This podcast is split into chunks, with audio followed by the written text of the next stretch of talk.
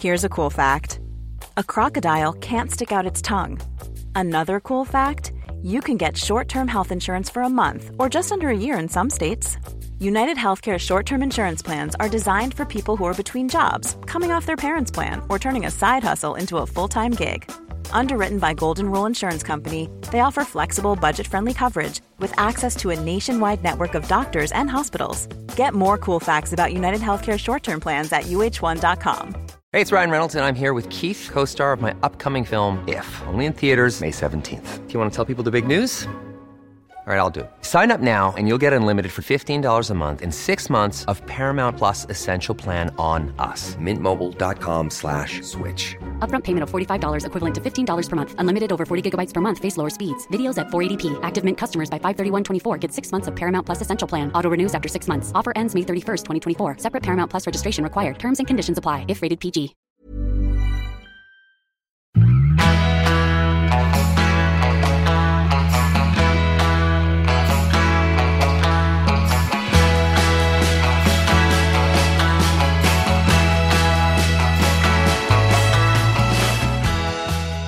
Det är fredag och fredag betyder ett rykande färskt avsnitt av Träningspodden. Så här är vi, era peppare i eten. Jag, Jessica Almenäs och på andra sidan Lovisa Lofsan Sandström.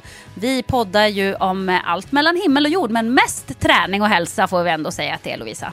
Ja och den här veckan så måste jag lägga, nästan lägga in en liten varning, en liten reservation för att det kommer gå snabbt i min käft. Alltså jag har så mycket att prata om, jag har så mycket inspiration. Det nästan så bränner i huden för att jag känner mig så energisk och laddad och peppad för träningshösten 2018. Men gud vad härligt. Men en annan anledning till att du måste prata så här fort det är ju för att nu trycker vi ju in den här podden mellan visningarna på Fashion Week som jag springer på den här veckan. Och det är ett ruskigt schema, det kan jag säga dig. Det blir, det blir många kilometer i högklackat de här dagarna.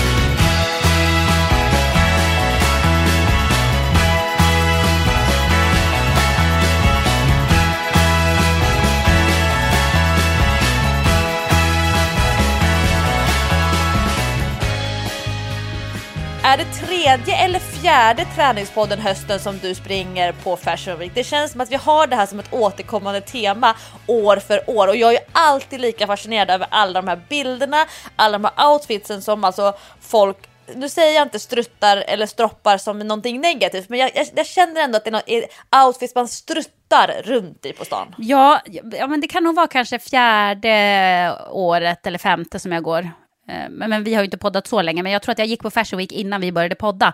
Men förra året kunde jag inte gå, för då hade jag ju precis fått barn och jag kände att det var eh, för stressigt och kunde inte släppa med honom på visningar och sådär. Eh, men det var deppigt, för då satt jag också och kollade. Du vet, en del blir ju så irriterade på den där taggen att de typ, ah, orkar inte se Fashion Week-taggen, vill inte se mer liksom. Men jag satt och bara grottade i det där och nästan grät för att inte jag kunde vara där och, och titta på de här visningarna och inspireras framförallt av människorna man ser runt omkring sig. Alla som går på Fashion Week, street style, de, är ju, de får man mycket inspiration av tycker jag. Det, det är riktigt roligt. Så att jag känner mig också väldigt peppad nu. Jag kommer att liksom få en eh, boost av ett annat slag som inte har med träning att göra. Men hur mycket kroppsnoja möter man som deltagare på Fashion Week? Alltså ganska mycket.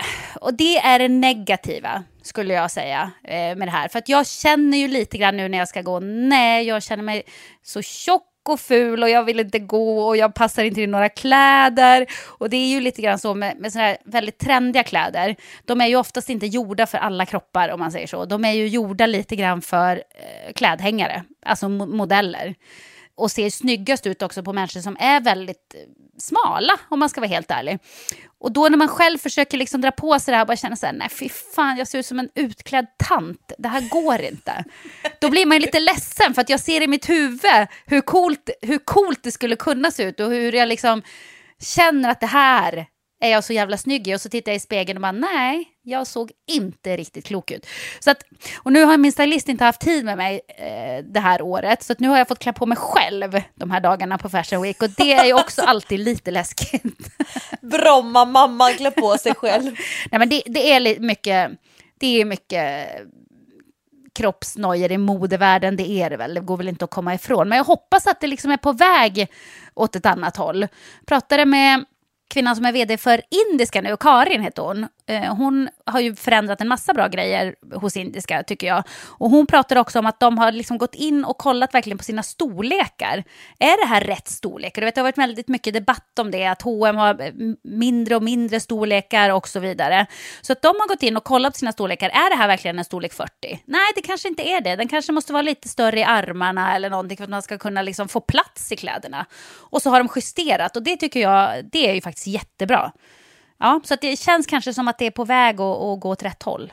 Och när ni ses, ni de här kvinnorna, ja, och jag kan tänka, det är, ju en hel del män också, men är det så att det är komplimanger kring kropp och utseende som, som är grejen? Eller är det mer så här, åh du strålar för att någon verkligen ser glad ut? Eller är det komplimanger kring, åh du ser så smal ut? Eller? Ja, men det är nog inte så mycket. Ja, men det är nog inte, nej, kropp är det inte så mycket. Det, det, är i alla fall inte med de som jag umgås med så är det ingen som säger så här, åh gud vad du är smal. Eh, där är vi inte och det är ju skönt. Men däremot så är det ju väldigt mycket komplimanger för kläder och det är ju också utseende. Därför att ska man någon gång liksom klä sig coolt och häftigt och trendigt så är det ju på Fashion Week och därför får man ju mycket komplimanger runt det och ger mycket komplimanger runt det och sådär. Eh, det går inte att komma ifrån, men de här jättetunna tjejerna de kan bära upp kläder som inte skulle se kloka ut på dig och mig. Liksom. Så att, ja, det hänger väl lite grann ihop. Jag tycker knappt att kläderna på H&M ser kloka ut på mig. Du vet, jag trivs ju allra bäst i mina träningskläder. Ja, men till exempel oversize. Det har ju varit trendigt ganska länge nu. Att så här, överdelar, toppar ska vara oversize eller kavajer eller du vet, eh, jättestora axelvaddar och boxiga kläder och så. Man ser ju inte klok ut i det om man inte är väldigt smal från början. Då ser man ju ut som en elefant som går på stan. Liksom. Det, och, det, och det är ju liksom inte det man är ute efter med de där kläderna. Så det, det är det jag menar, att det är väldigt mycket mode som känns som att det här är ju inte för alla, om man säger så. Ja, jag är ju alltid väldigt fascinerad. Jag betraktar på avstånd. Men det är kul. Det är jätteroligt och man blir superinspirerad. Och känner för att liksom gå upp och uppdatera sin garderob och bara gå ut och shoppa järnet. Men det blir inte Falleman glad för, det kan jag säga dig med en gång. Men hur är träningsstatus nu då så här i slutet på augusti och första dagarna in i september? Nej men Lovisa, det är lite deppigt nu igen. Vi kommer tillbaka till det här temat att det alltid är lite deppigt. Men det är ju så här, jag Det är genuint ju... och deppigt får vi säga. I alla fall ärligt.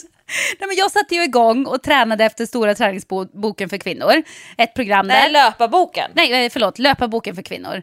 Ett program, ett maratonprogram för fyra timmar som vi har eh, i vår bok där. Jättebra program, kom igång med det bra. Och så när jag har kört det här programmet i en och en halv vecka, vad händer då? Jo, men då blir jag sjuk. Ja, givetvis. Det kommer som ett brev på posten.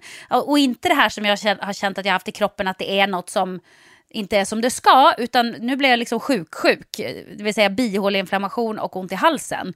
Men nu har jag varit så pass duktig så att fast jag inte har ont i halsen längre, jag har fortfarande tryck över bihålorna och huvudvärk och sådär. Men fast jag inte har ont i halsen längre så har jag inte nu tränat. Jag hade säkert kunnat träna de två senaste dagarna. Men jag har tänkt nu att jag orkar inte gå och vara sjuk hela hösten. Det, det orkar jag inte alltså.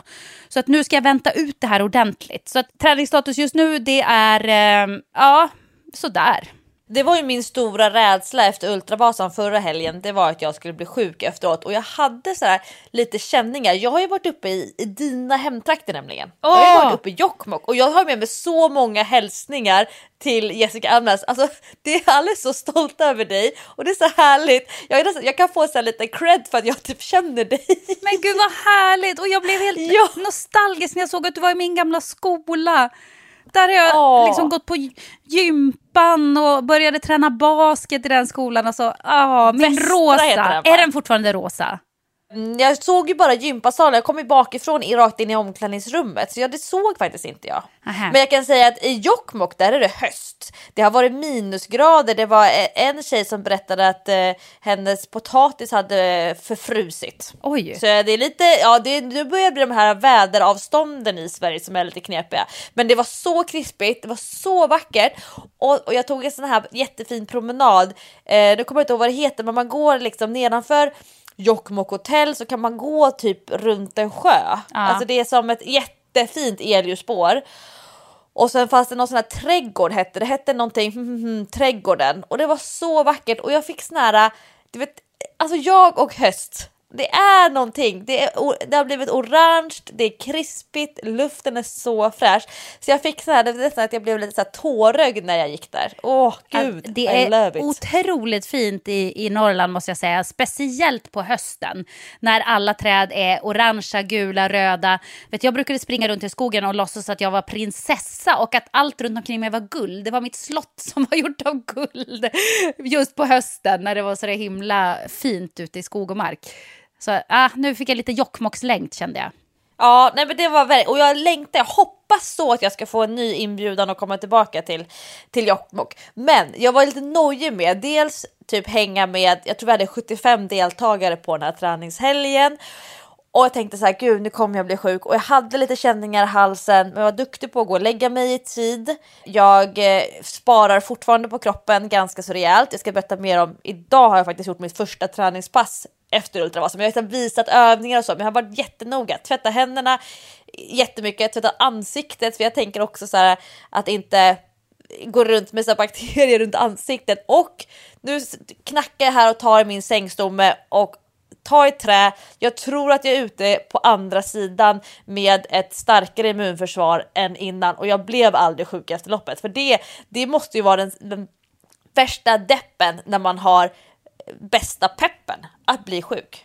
Ja, verkligen. Men det är ju ofta det som händer när man har bestämt sig så här, nu ska jag börja på ett nytt program, nu ska jag verkligen liksom få ordning på träningen. Alltså jag tycker att det alltid händer då att man blir sjuk precis i början. Då är det ju, tyvärr är det ju många som tappar sugen när det händer, men det ska inte hända mig. Nej, så fort jag känner mig lite bättre, då ska jag ta upp min träning igen.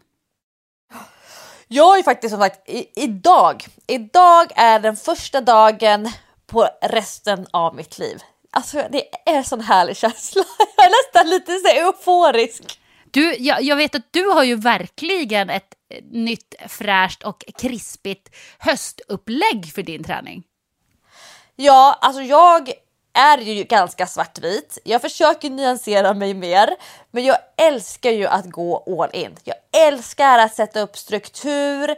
Det behöver inte vara regler, men det ska ändå vara så här riktlinjer. Jag älskar ju pakter. Jag älskar att planera och jag älskar när jag mäktar med att planera. Jag, alltså att jag har orken och tålamodet att faktiskt ha framförhållning och nu, alltså nu har jag så mycket framförhållning så jag känner så här, gud det här kommer bli så enkelt. Vi får se om jag tycker det om typ två, tre veckor. Det har ju runnit ut i sanden tidigare när jag har gjort sådana här stora satsningar. Men jag har tio veckor nu som är ganska hårda, de är ganska strikta, men det är ändå så här datumsatt och strukturerat. Det är rimligt, det är realistiskt och jag, och jag tror att på tio veckor, alltså det, jag tror att jag kan uppnå magi. Men, men vad är det du vill uppnå? Vad är ditt mål? Ja, eh, jag har gjort en, en så inre rannsakan. Det började egentligen under sommaren när jag kände att jag trivdes så himla bra med att att träna eh, mycket. Jag tränade nästan varje dag under sommaren och det har jag ganska svårt att motivera mig till vardagen. Så där började det så här, gud jag vill ha den här känslan av flow, jag vill ha den här känslan att jag varje dag ska veta att jag ska träna istället för att varje dag fundera, idag, är det idag en dag som jag ska träna på? Alltså att, att, att kunna ta för givet att jag ska träna. Men med det sagt, jag ska inte träna varje dag. Jag har fem stycken träningspass i veckan och tanken med det här, jag är lite fåfäng och jag har något nästan som en sån här fulfilling, alltså att en, eh, ett uppfyllande självförverkligande mål den här hösten, vilket innebär att jag vill eh, testa lite grann mina gränser. Jag vill se om jag klarar av att följa program noggrant de här tio veckorna. Jag skulle vilja, och det här är så här eh, när min fåfänga kliver in så. Jag vill inte bli mindre utan jag skulle vilja behålla den volymen jag har så att det liksom inga måttband och sånt. Det funkar inte utan tvärtom. Liksom det ska vara kvar allting. Men jag skulle vilja eh, känna mig hårdare i kroppen men har fortfarande samma volym och det är inte helt lätt när man är som jag ganska liten att liksom bygga bygga volym och samtidigt på något sätt bibehålla. Jag vet inte. Det, det är liksom, det, det, är fåfänga, det är spegel och det är jättemycket fokus på att bli starkare, alltså att öka muskelmassa. Och det känns jätteroligt att få gå all in på det under hösten. Jag ska liksom vrida ner trä- eh, löpningen på i princip noll. Och det är också lite läskigt men spännande. Oj! Alltså ingen konditionsträning överhuvudtaget? Jo, det är konditionsträning integrerat i mitt nya program. Bland annat så ska jag göra, du vet här när man känner sig så stark när man får dra släde. När man har en, en släde bakom sig, inte ute i snön, nu, då alla Jokkmokk bara tänker så här, men gud släde det drar ju jämt. Utan när man är i, i gymmet och så drar man en släde. Alltså eh, pulsen kommer jag träna, men jag kommer inte jag kommer vara ganska så noggrann med att jag återhämtar mig mellan alla mina styrkepass. Så jag kommer liksom inte känna samma behov av att jag måste ut och springa för att så här, lufta mig. Utan jag tror och tänker att mina styrkepass kommer ge mig en trötthetskänsla och en, alltså en metabolstress. Alltså att kroppen blir så pass påverkad generellt att jag inte känner att jag måste ut och höja pulsen ute liksom i löparspåret eller runt Årstaviken. Men pulsen kommer gå upp under styrketräningspassen, framför allt när det är underkropp. Underkropp är ju sånt där som verkligen driver på eh, hjärta och lungor. Men det blir inte samma aeroba fokus utan kanske lite mer anaerobt. Alltså att det blir eh, inte lika mycket uthållighet. Jag kommer jobba jättemycket med explosivitet och jättemycket med snabbhet i styrketräningen och det har inte jag gjort på alltså många år. Jag undrar om jag ens har gjort det efter barnen. Så du förstår hur liksom nytt och läskigt. Och i morse när jag skulle gå och träna med min nya PT, jag har ju liksom gått och skaffat en PT, jag, vet, jag var så nervös. jag tänker gud, jag kommer bli så trött. Men alltså den PTn som du går till måste ju också bli skitnervös när du kommer dit. Men där måste ju tänka så här, åh jäklar, här kommer ju en, en eh, Peter som är känd i hela Sverige och nu ska hon eh, få träning av mig. Nu ska jag liksom träna henne.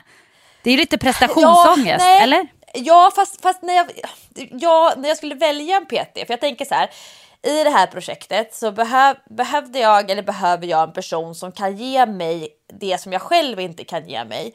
Eh, och det är inget fel på mina träningskompisar, eh, men de är väldigt snälla. Och mina kollegor som är jätteskickliga på sina områden, vi har alldeles för privat relation. Och när jag gjorde research för att liksom hitta en bra PT som både delar den filosofin som jag har, för att ganska många PTs är ju kanske alltså ganska så extrema åt olika håll eller lite mesiga att man mest tränar så vanliga motionärer. Men den här killen, han är liksom verkligen superspecialiserad på just det med styrkeutveckling och jag tror och upplever att han har noll respekt för mig. Alltså, han bryr sig inte alls om eh, vem jag är. Han är mer så intresserad av, ja ah, men eh, tror du att du har typ 1 eller typ 2 muskelfibrer? Upplever du att du är starkare i triceps jämfört med biceps? Alltså han är väldigt så inriktad på, på mig som kropp och som så här, presterande person än vem jag är i mitt jobb. Sen har han koll på, koll på mig, vad jag jobbar med och så. Men han har ingen respekt för mig och det känns jätte jätte, jätteskönt. Det, det finns inget så socialt eh, eh, utrymme. Vi, vi pratar inte med varandra utan han bara säger vad jag ska köra och jag är jättenervös och jättetrött och gör exakt det han säger. Men det var skönt. Han när vi hade så ett inledande samtal, vi träffades första gången och tränade vi inte, då skulle vi bara prata om mina mål. Och jag, det är lite så här, jag är lite jobbig PT-klient för jag kommer ju med en så här beställning. Jag har bestämt hur många gånger i veckan jag ska träna, hur jag, vad jag vill fokusera på.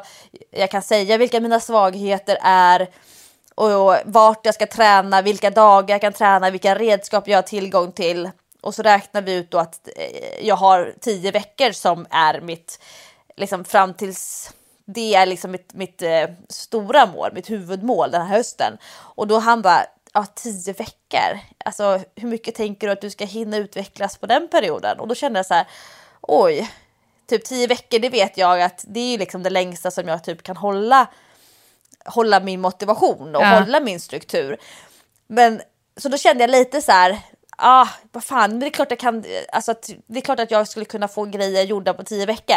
Sen efter passet idag, då sa han så här, men gud Lovisa, om du har den här strukturen när du kommer hit och fokuset, om du sköter kosten så som du har gjort hittills. För jag, när jag gick därifrån första gången när vi hade setts och fram tills nu första träningspasset så har jag skött mig perfekt enligt plan.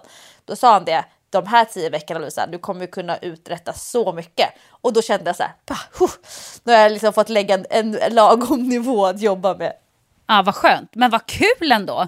Spännande för dig att träna för någon annan. Ja, och så nyttigt. Alltså verkligen.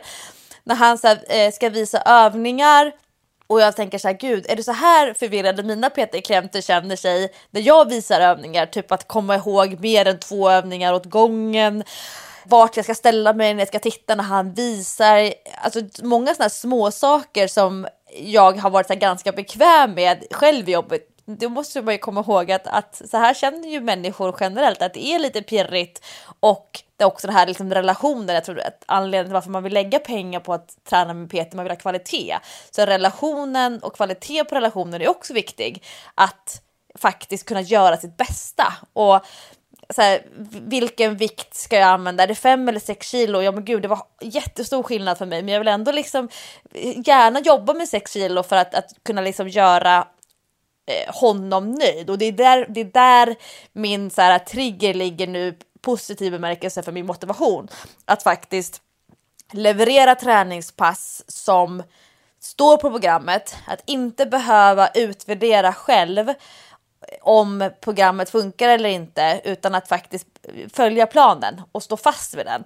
För att jag tror att liksom många som gör ett program till sig själv och det här är det här tror jag de flesta peterna eh, som eller vanliga människor som gör program till sig själva. Alltså man är ganska så snabb och bra på att både utvärdera löpande hela tiden och hela tiden justera. Och det är, man justerar ju ofta så att det ska bli liksom lite lättare, lite bekvämare, lite så här man känner så här att man orkar och fixar allt och, och det, det, det vill jag inte ha. Jag vill ha tvärtom, utan det ska vara liksom ett, ett, kämpar, ehm, ett kämpaglöd som jag inte har orkat trigga hos mig själv de senaste åren.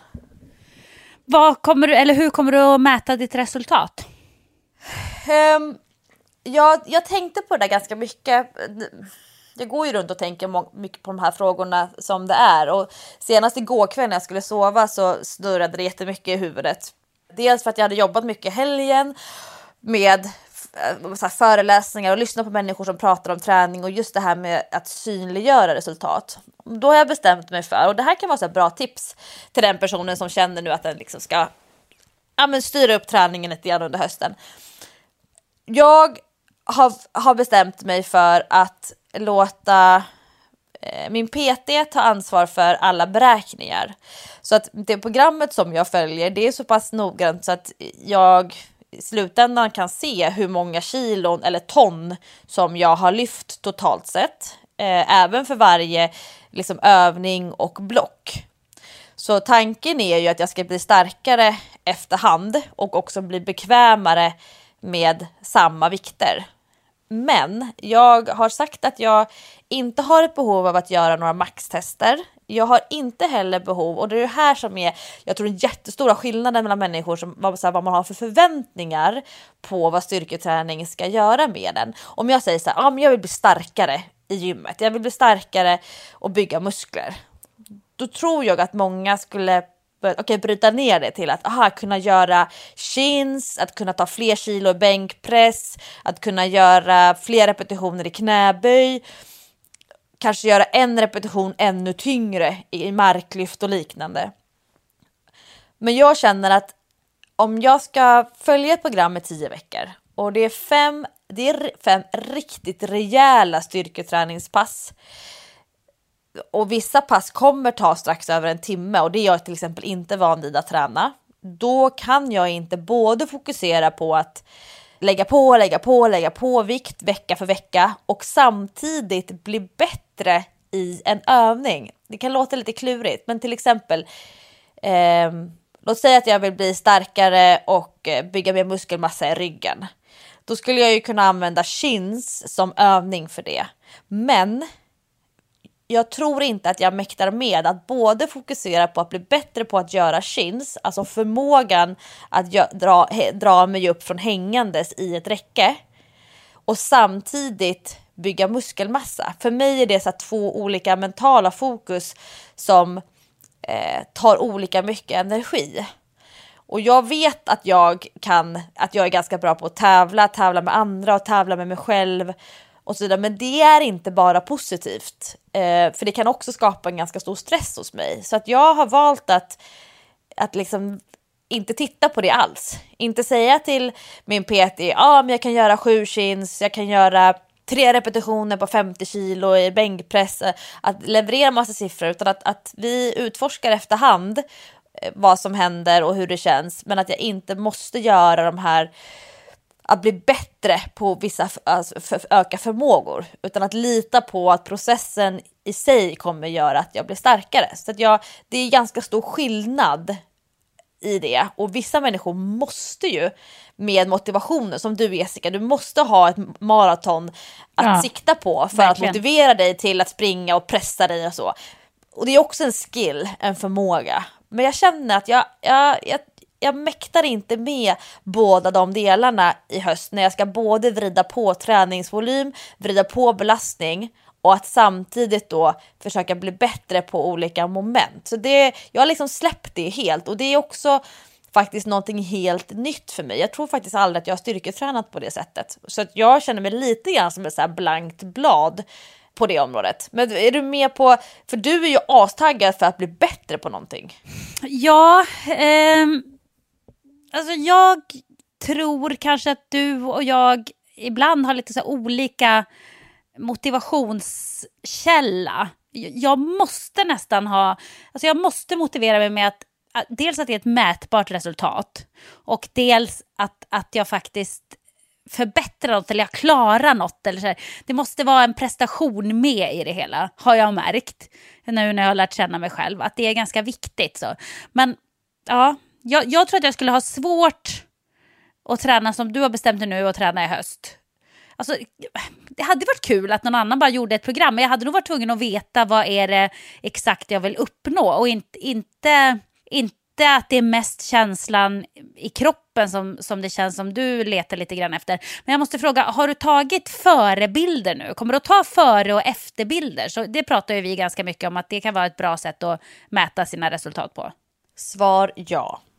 Ja, bra. Det har jag faktiskt. Kul. Ja, men jag, fast jag tar ju så här lite flexade bilder. Alltså en del, alltså, eller såna, inte en del, de flesta före och efterbilder man ser, de är ju fruktansvärda. Och ofta skitdåligt ljus.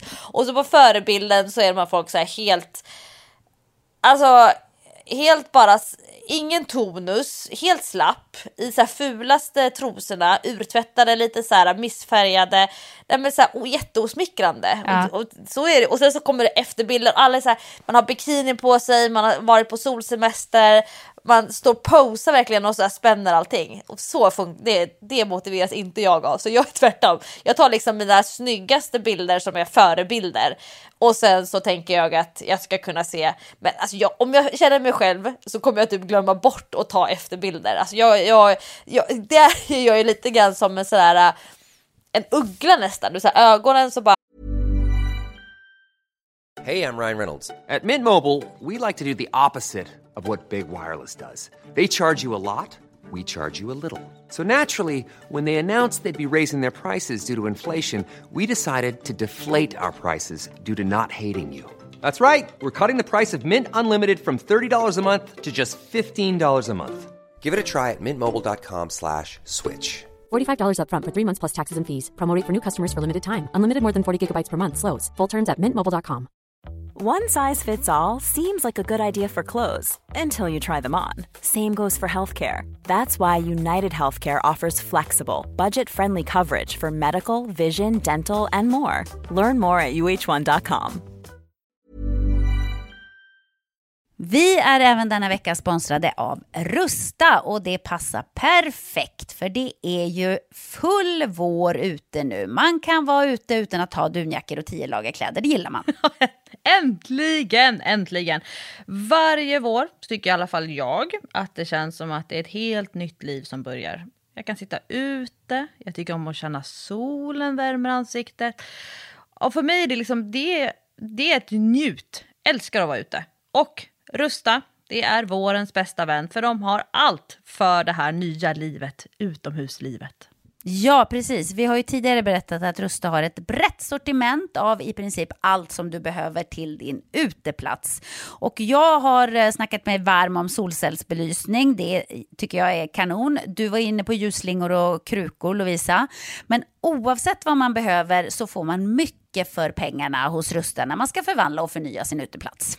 Hur är det hos dig Jessica? Har du några favoriter när du ska piffa upp er utomhusmiljö? Ja, men det har jag faktiskt. Jag gillar att det känns lite loungeigt. Så jag brukar ju satsa på att köpa någon ny utomhusmatta. För att de är väldigt prisvärda hos Rusta. Så det tycker jag är en stor favorit. Ska jag säga vad jag är sugen på? Berätta. Jag tycker ju att det är bra att ha kuddar som man inte behöver ta in. Det står absolut på min lista för den här våren. Ja. Ja. Det ska vara lätt att ta sig ut. Kuddarna ska bara ligga där, redo att ta emot den. Ja, man älskar sånt som man inte behöver plocka ut och in.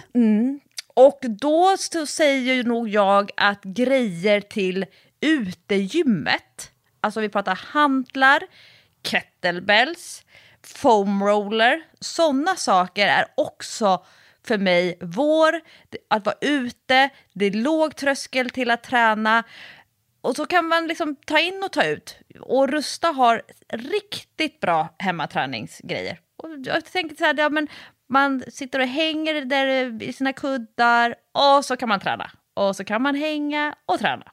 För alla våra lyssnare så är ju träning en viktig del av utomhusmiljön, det vet jag. Vi uppmuntrar och uppmanar våra lyssnare att njuta av utomhuslivet och kolla gärna Inrusta när ni vill uppgradera er utemiljö. Kolla in rusta.com, men framförallt besök ett Rusta varuhus och få inspiration till ditt nya uteliv. Vi säger tack till Rusta!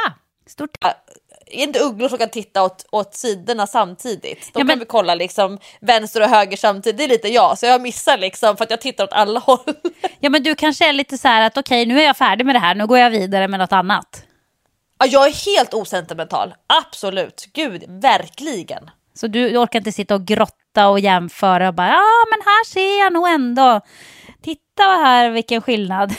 Nej, men jag vet ju, jag vet ju var, var jag lagrar fett till exempel. Det är ju, alltså, jag känner min kropp jätteväl. Hans får ju ibland säga till mig så här, Lovisa, du vet att alla människor inte är så neutrala och objektiva kring sin fettdepå som du är. För jag liksom ibland kan så här prata om kroppar typ som att jag lägger liksom ingen värdering. Jag pratar om här finns det fett och här är det lite mer barlast och det här kanske inte bidrar så mycket till dina kins. Alltså att jag kan liksom prata om fettvikt som att det, eh, att, att det finns på olika ställen och så kan jag säga men det här är väl ungefär 3 och 4 kilo. Så sitter, alltså jag, kan- det är liksom det kan bara åka ur min mun ibland. Och Hans ska säga att du vet att vissa människor tänker att du tycker att, att de är dåliga för att de har fett. Och så är det inte. Men jag, jag liksom jobbar med att kanske... Ah, jag är lite mer neutral kring fettvikt än vad många vanliga människor är som tänker så här, gud vad dålig jag är som har fett på kroppen. Men jag vet vart mitt fett sitter och jag får- ju inte fett på magen utan jag får ju på eh, lår och rumpa jag får på armarna, det är typ bara där jag får fett. Så att jag, liksom, jag kan ju ha magrutor och ha ganska hög fettprocent, men jag kan också ha en jättelåg fettprocent och ändå så syns inte mina armmuskler för att det är fett utanpå. Så det är väldigt så här, jag kan min kropp väldigt väl, men jag, pallar, jag lägger nog inte upp så före och efterbilder på Instagram. Det behöver jag inte ha för min egen motivation. Nej, men jag, jag tänker för din egen, alltså för dig själv, bara att du har bilderna. Inte att du behöver liksom ja. visa det för någon så här, så här börjar jag och sen når jag det här målet. Och sen har jag ju mina, mina träningskompisar. De får ju både bilder på alla mina måltider för jag har gjort en ganska så stor ja, kostförändring. Sen, sen jag hörde mig själv sitta på det här mötet, den här nästan som en så här interventionen med PTn, där vi skulle prata om hur vi skulle lägga upp samarbetet och planen, alltså samarbetet som i alltså jobbet mellan oss. Och då hör jag mig själv säga så här, nu tar jag tag runt mina läppar. Jag hör mig själv säga att läpparna rör sig liksom av sig själva. Jo, och sen så kommer jag inte dricka någon alkohol på tio veckor och sen ska jag börja äta gröt till frukost istället Oj. för mackor eller kalaspuffar. Och han säger, äter du mackor och kalaspuffar till frukost? Mm, ja, inte längre, typ från och med idag. och sen hör jag mig själv säga och sen ska jag äta mycket mindre eh, chips, godis. Jag ska också bli bättre på att äta riktigt bra. Du vet, jag hörde min mun bara liksom, den gick av sig själv som en glapp. Jag bara tänkte, men gud stopp på dig munnen, stopp, stopp, vad säger du? Så jag gick därifrån och hade gjort massa löften. Men det var liksom som att det var nästan sådär omedvetet för tydligen så var det det jag behövde jag behövde få det sagt till någon som jag inte känner och som faktiskt är engagerad i mig. Så att det har blivit bra. En, en vecka och jag har hållit planen så.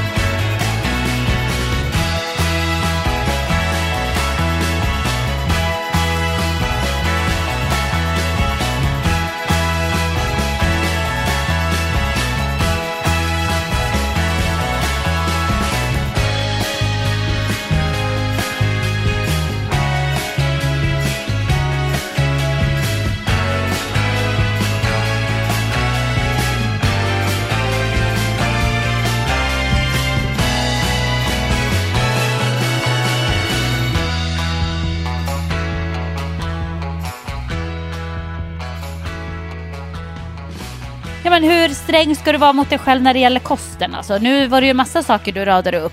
Så att du, skulle man kunna säga att du går på en diet nu? Ja men det skulle jag nog eh, eh säga. Det är inte normalt för mig, verkligen. Alltså eh, diet i det här fallet för mig, det innebär att jag måste tänka till. Alltså normalt sett så tänker jag inte så mycket utan det mesta går på automatik och jag får ofta äta upp aha, det var ju roligt. Jag får ofta äta upp att jag inte har någon framförhållning. Att jag så här, går hungrig, att jag så här, shit nu måste jag verkligen ha någonting. Så går jag in på Pressbyrån och kanske gör inte de bästa valen så. Men eh, dieten för mig, det kanske låter lite konstigt att folk säger gud kan hon inte bättre än så? Men dieten för mig, det handlar om att äta lite mer normalt. Alltså att man faktiskt att jag följer en så naturlig måltidsordning till exempel. Jag har ju inga för som du, så jag har ju liksom inga riktiga vardagsrutiner. Det finns liksom ingenting egentligen i min vardag som återkommer hela tiden. Jag har inga fasta arbetstider, jag har ingen fast arbetsplats, jag har ingen eh, fast, eh, fasta arbetsuppgifter. Det är liksom, jag har inga fasta arbetskollegor, det finns liksom inga rutiner. Så varje dag som kommer så måste jag hela tiden ta massa beslut jämfört med om det alltid var så att jag gick ner till en lunchmatsal som mitt företag hade. Eller ifall det var så att vi alltid var tre kollegor som gick till en eh, salladsbar och köpte lunch. Att, att det fanns någon form av så här eh, att ligga på rulle, att bara, bara ligga kvar i rutinerna.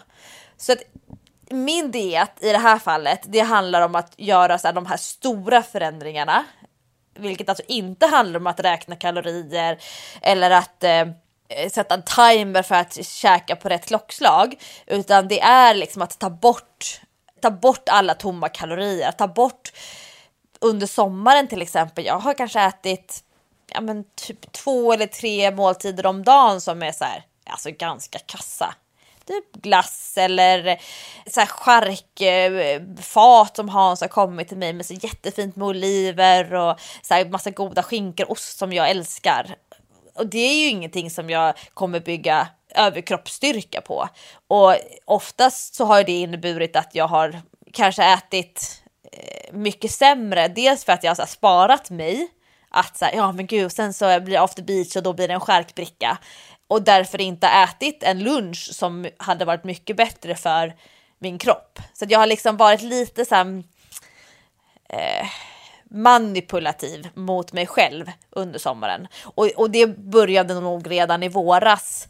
Så att det flöt ut alla, det sunda förnuftet liksom fejdade ut. Så att till att börja med så tar jag bort alla liksom onödiga måltider och skalar av till att äta fem gånger om dagen. Riktig mat på lunchen och riktig mat på middagen, för det är inte självklarhet. Mycket mindre eh, restaurangmat. Inte alls lika mycket takeaway har jag i min plan. För det är också så här, noll framförhållning, då hamnar jag i så panik och bara shit måste käka, jag har ingen mat hemma. Och så går jag och köper sushi. Och då vet jag att nej, men det kommer inte heller ta mig närmare mitt mål. Så att framförhållning, det är verkligen frukost, lunch och middag, två mellanmål som är så här sunda förnuftsmellanmål. Det är liksom min plan, vilket ju låter jätteenkelt, men det är inte det för mig. Men eh, när du berättar lite grann kort om det här upplägget för mig så, så nämnde du 500 kalorier per måltid. Jag tycker det är ganska lite. Det måste vara en väldigt liten måltid. Ja men alltså det, det är ganska svårt att räkna kalorier. Eh, när jag säger 500 kalorier, det är att när jag ska försöka så här, normalisera en lunch. Om, om, om jag ska käka, alltså jag på en av mina pizzor, kommer du ihåg det i våras? Ja. Riktigt alltså, sjukt, riktigt sjukt. Ja, men jag, jag älskar pizza och jag kan äta pizza flera gånger i veckan om jag inte tänker efter. Och i det här fallet nu så tycker jag det känns ganska så waste att lägga jättemycket muskelkraft på att träna hårt, träna mycket och liksom ha verkligen strukturen för, för träningen och sen käka pizza som är i, i mitt fall för de här målen med mina förutsättningar ganska kon alltså det går helt emot det. Så Ja, det jag tänkt, alltså, om jag går och käkar en takeaway lunch eller äter lunch på restaurang som det ofta blir till exempel när jag är ute och flänger på stan eller om jag är ute och reser och så. Då är det inte alls ovanligt att mina luncher de kanske hamnar någonstans mellan 800 och 1300 kalorier. Det säger inte så mycket för folk, men om man i mitt fall vill äta ungefär kanske 2000 kalorier, det kommer vara så rimligt energiintag för mig. Mm. Då kommer mina frukost, eller min lunch och middag ligga på ungefär 500 kalorier per dag. Jag kan sånt utan till och jag kan också välja att köpa, alltså man kan köpa färdiga så här, i, i Stockholm till exempel så finns det så att man kan att det står så här hur många kalorier en måltid är. Det är ju väldigt smidigt och smart och eh, lite sådär för mig såhär äh, genväg. Att det faktiskt står på, eller att man beställer såhär matlådor så står det så här, ja men det är eh, 35 gram protein, det är 30 gram kolhydrater och det är ungefär 550 kalorier. Det är oftast bara uppskattning, det går inte att vara så detaljerad. Men om jag hamnar på en lunch och middag strax över 1000 kalorier och sen så har jag frukost, som då inte är kalaspuffar och mackor som det har varit under sommaren utan jag kommer äta gröt och ägg och liknande. Då kanske det är 350-400 kalorier och sen så med mellanmål två stycken, ibland tre beroende på träning. Då är det totalt 2000.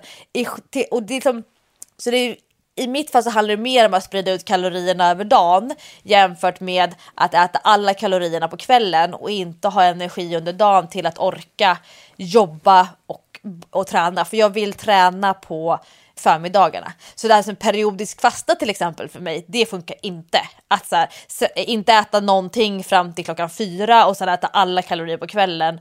Nej, nej, nej. Alltså jag måste, för att jag ska här, känna att jag orkar träna så måste jag äta utspritt och då kommer jag liksom se till att lunch och middag är lagom jämfört med här, mina sommarmiddagar kanske har varit 3000 kalorier per middag. Per, Alltså, det är oj! liksom- ja, det är mycket. Ja men det förstår jag. Ja, alltså verkligen noll struktur, noll rutiner. Jag, jag skäms inte när jag säger det, men jag tror ändå så kan det vara skönt för folk att så här känna, de kanske tror att jag alltid äter jättebra. Men liksom, nu ska jag försöka normalisera, jag behöver inte gå på något så här äh, lägga mig på något underskott eller liksom hålla på då som jag säger att räkna kalorier eller liknande utan jag vet det är liksom rimligt. Jag kan använda visuella mått för att bedöma så här, men det här är alltså kycklingfilé eller om det är en bönsallad. Alltså jag vet ungefär hur många kalorier det är. Sen vet jag också med, med vad som är rimligt. Men, men eh, det är inte de små sakerna som kommer avgöra i mitt fall om jag pallar tio veckor äta äta bra och äta mycket men äta ordning och reda. Utan det är just det här att, att, att inte ha de här stora utsvävningarna. Jag behöver inte liksom ligga, ska jag ha, eh, är det 5 gram eller 10 gram Bregott på mackan? Alltså det är, sånt spelar ju ingen som helst roll för mig. Det som spelar roll är om jag äter en eller fem mackor. Så det förstår jag behöver liksom inte hålla på med finlir och det vill jag inte heller göra och det känns väldigt skönt att ha den linjen klar för mig. Vissa människor älskar ju finlir när det gäller kost, men det är inte min grej. Ja, jag fattar. Alltså, och nu när du pratade så kände jag att jag blev lite sugen på eh, att börja med 5-2 igen. Jag känner att det Men- kanske men är min melodi. Ja, men det, det, det där är så långt ifrån du vet, bara jag så här pratar om det här projektet och det är tur att jag har liksom satt upp mina riktlinjer och jag har gjort vissa pakter med vissa människor och pratat med Hans om vad han behöver hjälpa mig med. Och jag bara tänker så här, gud, tänk om jag skulle blanda in ytterligare en komponent, nämligen att inte äta två dagar i veckan. Nej, men du gillar verkligen det Jessica? Ja, men jag tycker om det för att jag...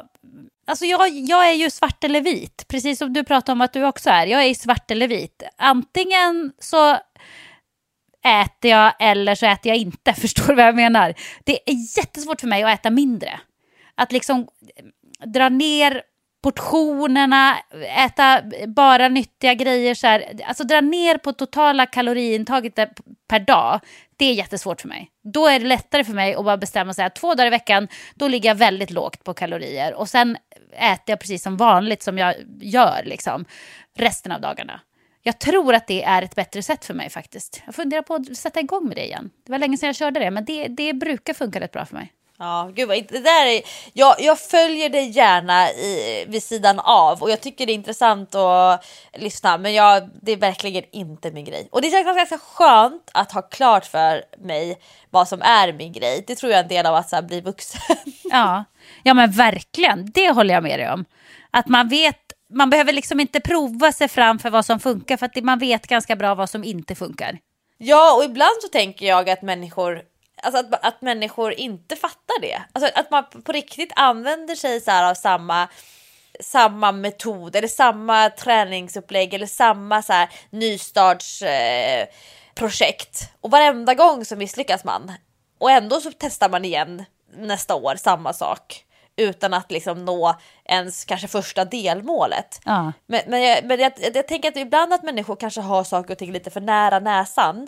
Att man inte klarar av att så här, zooma ut och se, se det längre perspektivet. För det är det som jag tycker har varit skönt det här året. Det började ju med det började nog redan i somras när vi kom in på det här med Ultravasan och rebellavsnittet som ju blev, det var många som tyckte att det var roligt och tyckte att jag skulle ha en ny bild också, en ny träningspodden-foto som är lite mer rebellisk från min sida med korta hår. Ja. Vi får ha en liten photoshoot. Men det handlar mycket för mig om så här rannsakan, prioriteringar, värderingar och att, att zooma ut och se liksom vad är det jag håller på med, vad är viktigt för mig och vad är det jag har att gräva med just nu och vart gräver jag? Och det, det där tror jag är många som inte klarar av, att man är så snabb med att, att börja med någonting utan att ha faktiskt liksom gjort, gjort klart med sig själv vad det är man egentligen vill uppnå och ja, men så lite grann varför, som, som i mitt fall här, självförverkligande, 100%. Jag behöver inte förklä det i någonting annat, att vara mer hälsosam eller att eh, orka mer i vardagen. Nej, nej, nej, gud, jag vill testa mina gränser. Jag vill, jag vill känna att jag har, alltså du vet, man använder sin fulla potential och det är så härligt att få känna så. Och det tror jag många vuxna att man missar, att man tror att så här, bara jag går ner i vikt då blir jag mer nöjd med mig själv. Det, fasen, det är inte så enkelt. Och jag, vet, jag har ett annat problem nu som du kanske kan hjälpa mig att reda ut lite grann med min träning. För eh, som vi pratade om förra veckan, nu har jag anmält mig också till eh, eh, Big Sur Marathon. Skitkul, jag behövde Ja, gud. push i Alltså, ryggen vilken- från dig. Vilken boost det blev på din Instagram. Ja! Det var många som höll med mig. Jag är tacksam för det. Ja, men, oj, för jag tänkte så här, ja ja, det var väl säkert jättemånga som vann lotteriet, det kanske inte var så himla speciellt. Så jag gick in och kollade på deras sida och, och såg då att det är ju fler som inte vann en plats än som vann en plats. Alltså, så att man var ju ändå utvald. Och så tänkte jag så här, det är ju ingen garanti att jag blir utvald igen nästa år om jag känner för det då. Så att jag måste faktiskt ändå anmäla mig nu och köra på det här, för det är mitt drömmaraton. Men får jag fråga en sak bara? Är du en sån som brukar vinna lotterier och såna här typer av tävlingar? Men jag är vinner du här, eh, aldrig. Turgumma? Nej, jag vinner aldrig. Jag har aldrig tur. Jag vinner aldrig på Gröna Lund eller Liseberg, du vet man snurrar på hjul och så här, Jag vinner aldrig på trisslotter. Jag, jag vinner inte på lotteri. Jag har tur i kärlek. Det är bara objekten som skiftar. nej, men, men eh, spel däremot, nej, jag brukar inte vinna på spel. Jag vinner inte på trav heller och då har jag ändå eh, en gång i tiden varit ganska duktig på trav och travtippande sådär. Jag vinner inte ändå. Eh, så att när jag då en gång vinner någonting, då måste jag ju faktiskt eh, ta mitt pris om man säger så. Det måste jag ju. Så att jag ska springa det nu, jag har bestämt det. Och det är också en lång tid långt i framtiden. Liksom. Jag kommer att hinna träna, jag kommer att hinna känna mig bra när det är dags. Och så ska jag göra tjurruset ska jag göra i oktober. Nu har jag ju eh, kollat på lite bilder och så på nätet och, och, och jag känner ju att oj oj oj, det här blir en utmaning för mig som inte tycker om kladd. Jag gillar ju inte att vara kladdig om fingrarna, jag gillar inte att äta så här fingermat. Och sånt. Och så ska du springa 20 Ja men jag vet. Det känns inte så bra nu. Det känns faktiskt inte så bra. Du, vet, du kan inte ta dina favoritskor. Du, vet, du kommer aldrig kunna springa i dem igen. Nej men jag vet, det, det var någon som skrev det till mig så här, du måste ta kläder och skor som du aldrig mer eh, vill använda. Alltså ta det fulaste, äldsta du har i din garderob. Men du vet vad jag kommer göra då? Jag är för sentimental, jag kommer inte att ta något ur min garderob. Jag kommer att gå och köpa typ billiga träningskläder på H&M och ett par billiga skor någonstans. Och så kommer jag bara använda det en gång och sen dumpa det. Så kommer det tyvärr att bli. Alltså, men du vet, jag skulle ta bilder, jag höll på att skulle göra ett inlägg om mina skor som jag hade på Ultravasan. Det är jättemånga som har varit av sig så här, nyfikna på gud, hur tänker man kring skor när man ska springa på så här, olika underlag och, och grejer. Så då var jag bara, var är mina skor någonstans? Så jag gick och letade i lägenheten och så bara, nej, så jag tänkte, hade jag dem senast? Nej, men jag har inte sett dem sedan loppet. Då hade Hans ställt ut dem på terrassen. De har liksom inte kunnat vara kvar inne i lägenheten för de var så smutsiga och luktade så illa. Så de står ute på terrassen så här på vädring. Så jag ska tro att jag ska köra dem i något så här kallvattenprogram i tvättmaskinen efter att jag har spolat av dem i badkaret. Och jag tänkte så här, jag fotar dem ändå. Men då, alltså jag bara, gud vilka osmakliga bilder som jag lägger upp och så här asskitiga skor. Men ändå, gud, jag blev, alltså jag blev lite kär. Så jag tänker så här, det, det kanske får visa att man, jag visar upp mina skor både när de är sina, sitt bästa och lite, lite min sämre jag. Ja, men tur att det inte är lukt på Instagram i alla fall. Men det jag skulle säga var då att eh, då ska jag göra det. Sen har det liksom kommit upp två utmaningar till här för mig. Oj, oj, oj. Ja, det är lite jobbigt. För, för en utmaning är att vara med i Stjärnornas hoppning. Vet du vad det är?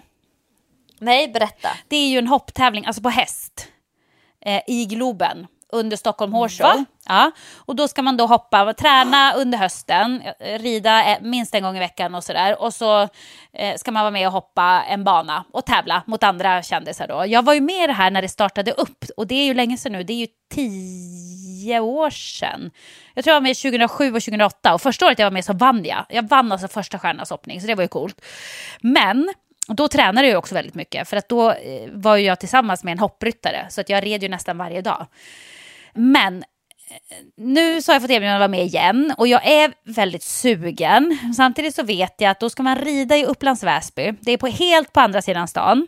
Och, och man ska ha tid att ta sig dit och ha tid att göra det och man vill göra det ordentligt. Och sen så har jag fått en annan utmaning, eh, nämligen en kille som jag var iväg och gjorde OS med, Robin har frågat om jag vill vara med ett roligt gäng som ska åka Vasaloppet. Nej men Och, och nu känner jag så här, och jag tackade ja med en gång, för det är ju typiskt mig att bara göra det. Eh, och nu börjar jag sitta här och tänka så här, gud, nu har jag alltså fyra fysiska utmaningar som jag ska göra. Och så ska jag också hinna jobba, ta hand om mina barn. Alltså, så börjar jag känna så här, hinner Jessica. jag med det här ens? Om du ska köra Vasaloppet, snälla, snälla, snälla, kan inte du ha på dig en sån här sele? Så går du upp en här arm rakt upp längs med nacken, ut över huvudet och så är det liksom en kamera som hänger typ en meter framför dig som är så inzoomad så att man ser ditt ansikte så att man kan följa dig live under loppet. Alltså ja, gud, det här kommer bli så roligt. Det är riktigt Du sjukt. Du har väl inte åkt längdskidor på hur många år? Ja, Men på j- eh, jättemånga år. Du kan ju tänka dig när jag bodde uppe i Jokkmokk, då åkte vi mycket längdskidor. Alltså på gympan åkte vi längdskidor jätteofta och så. Men jag har ju inte eh, i vuxen ålder, jag åkte lite när jag bodde i Norge, när man eh, går på tur, vet du, i, i, som man gör i Norge. Så, men det var ju också bara så här lite motionsåkning. Alltså jag tror inte att en mil har jag ju inte åkt på, ja, så jag var 14 år kanske. Så att, Men vad härligt, det blir så här träningspodden representing. Gör sig sommartid, du kör vintertid i Vasaloppsspåret. Ja men tror du jag klarar det här nu då? Nu måste jag fråga dig om råd. För Vasaloppet, det går väl i början av mars va? Är det inte första helgen i mars? Ja, första helgen i mars. Och Kan du diagonala? Ja, typ. Ja. Jo men det kan, jag kan ju jag åka berättat- skidor. Det, det kan Har jag jag berättat om min syster? Nej. och Vasaloppet. Nej. Min syster gjorde klassikern för några år sedan. Min syster är ju hon som är bäst i familjen på att springa. Hon är bättre än vad jag är. Dock kan jag säga att hon inte är snabbast historiskt sett för min pappa har den bästa maratontiden i släkten genom tiderna. Men min syster är nog en av väldigt få som faktiskt skulle springa Ultravasan snabbare än vad hon körde öppet spår på. Oj. Hon ramlade varenda gång hon skulle byta spår, varenda gång det var lite Nej. uppförsbacke, varenda gång det var lite nedförsbacke. Så hon skojade med hon bara Lusa, alltså jag är den enda som skulle springa snabbare än vad jag åkte på skidor. Och jag sa- innan, jag bara men gud du kommer lugnt, om du inte kan diagonala innan så kommer du hinna lära dig det på nio mil. Hon bara fuck you. Typ efteråt. Så Oj. jävla arg på mig. Men- Hon hade typ åkt en helg innan med ovallade skidor som hon hade lånat av mig. Nej men det här, alltså det är så underhållande med människor som inte är förberedda som ska åka Vasaloppet. Men kan du få till typ två träningshelger, typ Högbo bruk eller eh, Orsa eller Harsa, någon sån här eh, bra längdskidspår. Två helger Jessica, då fixar du det. Du fixar det. Du är så allround tränad. Tror du det? Och tror, tror du jag kan kombinera min maratonträning med liksom Vasaloppsträningen? Har den någon nytta av varann? Yes, absolut. Alltså i slutändan så är det ju syreupptagningen, alltså förmågan att kunna bränna, alltså eh, använda fett som energikälla under väldigt lång tid. Att kunna jobba lågintensivt men eh, liksom kunna jobba och syresätta hela kroppen. Lägg in lite mer överkroppsstyrka, att jobba med eh, skulderbladsstabilitet. skulderbladstabilitet. Ja, ja, ja. Och gud, alltså det här kommer bli så roligt. Förstå hur mycket content vi har till träningspodden. Du har ett USA-lopp, Vasaloppet, tjurva, Tjurruset, Stjärnhoppningen och vet du vad jag har fått en inbjudan till? Det här kommer bli som så här kronan på verket i en liten så eh, serie. Ja, berätta, berätta. Jag har fått inbjudan från en kompis som undrar om jag vill följa med och springa runt Mont Blanc. Du Alltså springa igenom tre länder längs med bergskamp. Alltså vi har så mycket träningspodden material nu framöver. Jessica, du måste tacka ja. Du måste fortsätta tacka ja till allt som kommer till Men- väg. Ja till livet! Nu tänk, nu, jag tänkte att du skulle säga så här, nej nu får du ta och lugna dig, du kommer inte att klara av alla de där grejerna. Men nej då, Lovisa peppar på. Jaha, nu kommer det att bli att jag måste göra alla de här sakerna Lovisa, du förstår det. Med villkor att du har kameran på Vasaloppet. Snälla, snälla, kan vi få se de här rosiga kinderna, blåbärssoppa i mungipan, snoret som rinner ner för näsan och ja, ja, ja, ge mig. Det skulle ju Det bli, är så långt från Fashion Week så det finns inte. ja, men det skulle ju bli den, den längsta livesändningen i Instagrams historia. Nej men det här ska gå på TV vet du. Det här Så måste när kommer hon i mål egentligen? Folk bara säger efter ett dygn, ska hon aldrig gå i mål? Nej men det är väl klart att SVT måste ju intervjua dig när du kommer till Evertsberg där och tar din, eh, din Vasaloppsfralla eh, och blåbärssoppa, kanske lite saltgurka så kommer liksom micken rakt in under näsan på dig. Så det är bara att leverera några sådana one-liners om hur bra väder det är. Fasen, jag blir lite pepp på det här nu. Jobbigt ändå. Jobbigt! Ja, ja, vi får nog köra på det helt enkelt. Men vet du vad? Nu eh, så måste jag springa iväg till mina visningar, fashion shows. Så nu har jag faktiskt inte tid med dig längre Lovisa. Jag ska Glamour. gå upp i källaren och ta på mig människokläder och ge mig ut i vimlet. Gud vad härligt! Vi ses nästa vecka i träningspodden igen. Då ska jag prata lite långsammare. Det kanske är så att min glöd har falnat lite. Nej, nej, nej, absolut inte. Jag kommer komma med lika mycket adrenalin och endorfiner i kroppen. Ja, men jag blev superpeppad av dig Lovisa. Jag känner det nu. Jag fick också väldigt mycket energi. Jag tror att våra lyssnare också blev det. Ja, så roligt. Jag ska försöka dela med mig så mycket jag kan av den här resan. Det är tio veckor. Det är all in. Nu kör vi! Ja, puss puss! Gasa! Hejdå!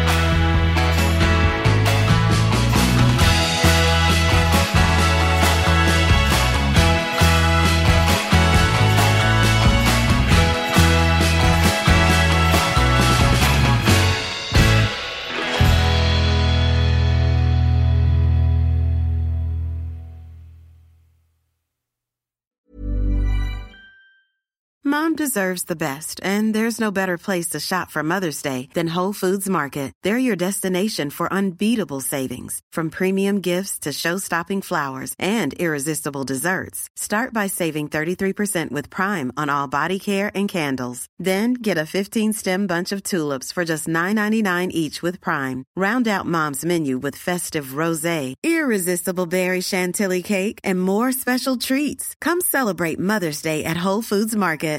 Mom deserves the best, and there's no better place to shop for Mother's Day than Whole Foods Market. They're your destination for unbeatable savings, from premium gifts to show-stopping flowers and irresistible desserts. Start by saving 33% with Prime on all body care and candles. Then get a 15-stem bunch of tulips for just $9.99 each with Prime. Round out Mom's menu with festive rosé, irresistible berry chantilly cake, and more special treats. Come celebrate Mother's Day at Whole Foods Market.